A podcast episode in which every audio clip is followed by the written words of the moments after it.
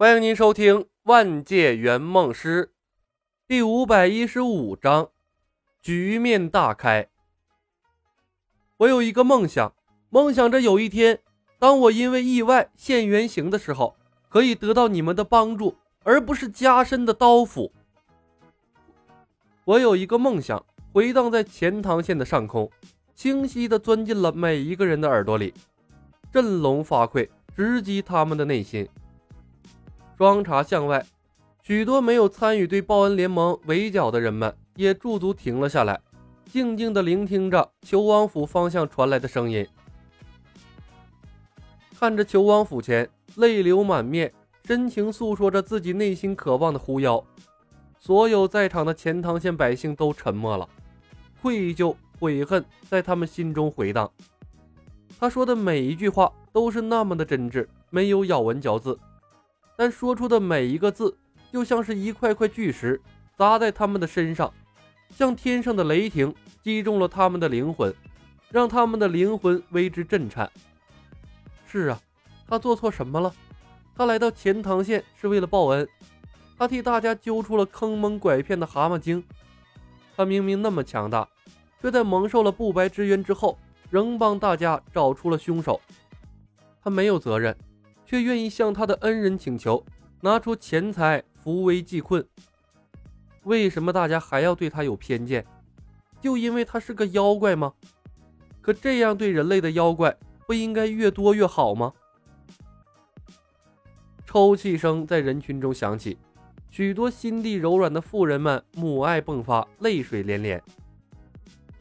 那些把黑狗血泼在了求王府门口的人，懊恼地直拍自己的脑袋。恨不得时光能够倒流，让他能把泼出去的狗血收回来。妖怪太苦了。李公子，别说了，我们支持你。人群中不知谁喊了一嗓子，紧接着，我们支持你，钱塘县就是你们的家，我们可以和你做朋友。类似的声音此起彼伏，很难想象。这一群人就是刚才恨不得把狐妖蛇妖扒皮噬骨的同一群人。姐姐，我们真的那么苦吗？我觉得我挺快活的呀。小青看着陷入了疯狂的百姓，陷入了深深的迷惘之中。没有遇到李小白之前，你敢在钱塘县明目张胆的告诉所有人你是蛇妖吗？白素贞回头看了眼小青，问道：“小青愣了一下，脸色忽然变了。我不敢，会被人打死的。那你还觉得小白错了吗？”白素贞问。她看向李牧的眼神闪烁着异样的光芒，自顾自地呢喃道：“小白说的每一句话都没有说错，他在借报恩做一项伟大的事业，他要扭转妖怪。”在世人心中恶劣的形象，这条路很难，比成仙还难，但小白依然去做了。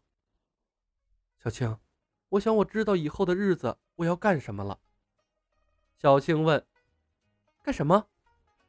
白素贞坚定的回道：“我要协助李小白，帮他把这条路走通。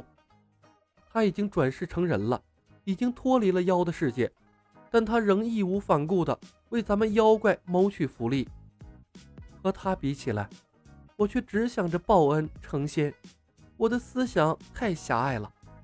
我要帮他，我不能让他一个人扛起这么重的担子。小青，你来吗？小青看着李小白挺直的背影，点了点头。姐姐做什么，我就做什么。听到了两人的对话，李海龙表情越发的古怪。白素贞的三观已经歪的没边儿了，她已经不想着报恩了，开始想着为妖怪的自由地位而奋斗了。原本李海龙以为白素贞在李小白的引导下会成为一个专通经济的职业女性，现在看来他错了，错的很离谱。李小白太狠了，等他们完成了客户的梦想，拍拍屁股走了，留下一个烂摊子。白素贞怎么收场啊？她此刻有多崇拜李小白，到那时就该有多恨李小白吧。申叔，李小白真的好伟大。武媚娘道：“我要是早点遇上他就好了。”他是妖怪中的英雄。蔡音道：“看错他了。”神仙迷惑了，可他看我的眼神分明就是在看一株药材呀。他口口声声的说为妖怪谋福利，可他连蜈蚣精的妖丹都收了。李兄，我也支持你。李牧身后，许仙悄悄握紧了拳头，暗暗的在心中发誓：假的，都是假的。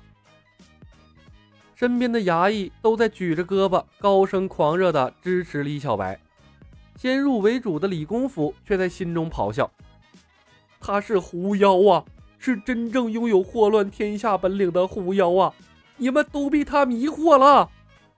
众人皆醉我独醒的感觉好痛苦啊！谢谢，谢谢各位乡邻的理解和支持。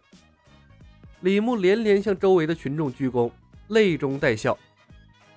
有生之年能得到大家的认同，小白此生无憾了。小白呀！你的一生还长着呢，该有的都会有的。一个年长的老伯看着李小白，眼神慈祥，像是在看一个自己的后辈。他拍着自己的脑袋，笑道：“哎呀，今天我算是明白了，妖和人一样，是真的分好坏的呀。小白，你干什么我都支持你。我喜欢大家叫我小白。”这位老伯说的没错，妖真的分好坏。遇见害人的妖怪，就像蜈蚣精，我们还是不能姑息的。这样的害群之马越少越好。李牧笑道：“你们对付不了，便告诉我，我来打他们。别的不说，修行多年，我的本领还是有一些的。可不止有一些吧？你把他们都一网打尽了。”有人哈哈笑道。那些出家人也是沽名钓誉之辈，平白的出来丢人现眼。他们也是好人，只是被误导了而已。稍后说开了就好了。李牧假装没看到仍在盯着肥皂的一干修士，憨憨的一笑。其实你们真没必要害怕我。我们的妖术虽然看起来古怪，但并不伤人，就像是被你们传的神乎其神的肥皂。压根儿就没什么魅惑之术，不伤身不伤神，一点副作用都没有。谁想来尝试，可以亲自来体验一下妖术，很好玩的。说着，他给李海龙使了个眼色，用一线牵给他发讯息：“给肥皂厂打广告。”李海龙一愣，施施然走了出来。直到此刻，他才对李小白彻底服气了，真是什么机会都能抓住。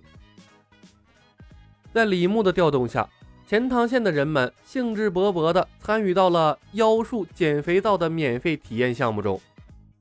李海龙负责丢肥皂，李小白、白素贞、胡媚娘等人负责维持秩序。一次丢十块，人们捡的不亦乐乎，享受中了妖术那种身不由己的刺激感，其乐融融。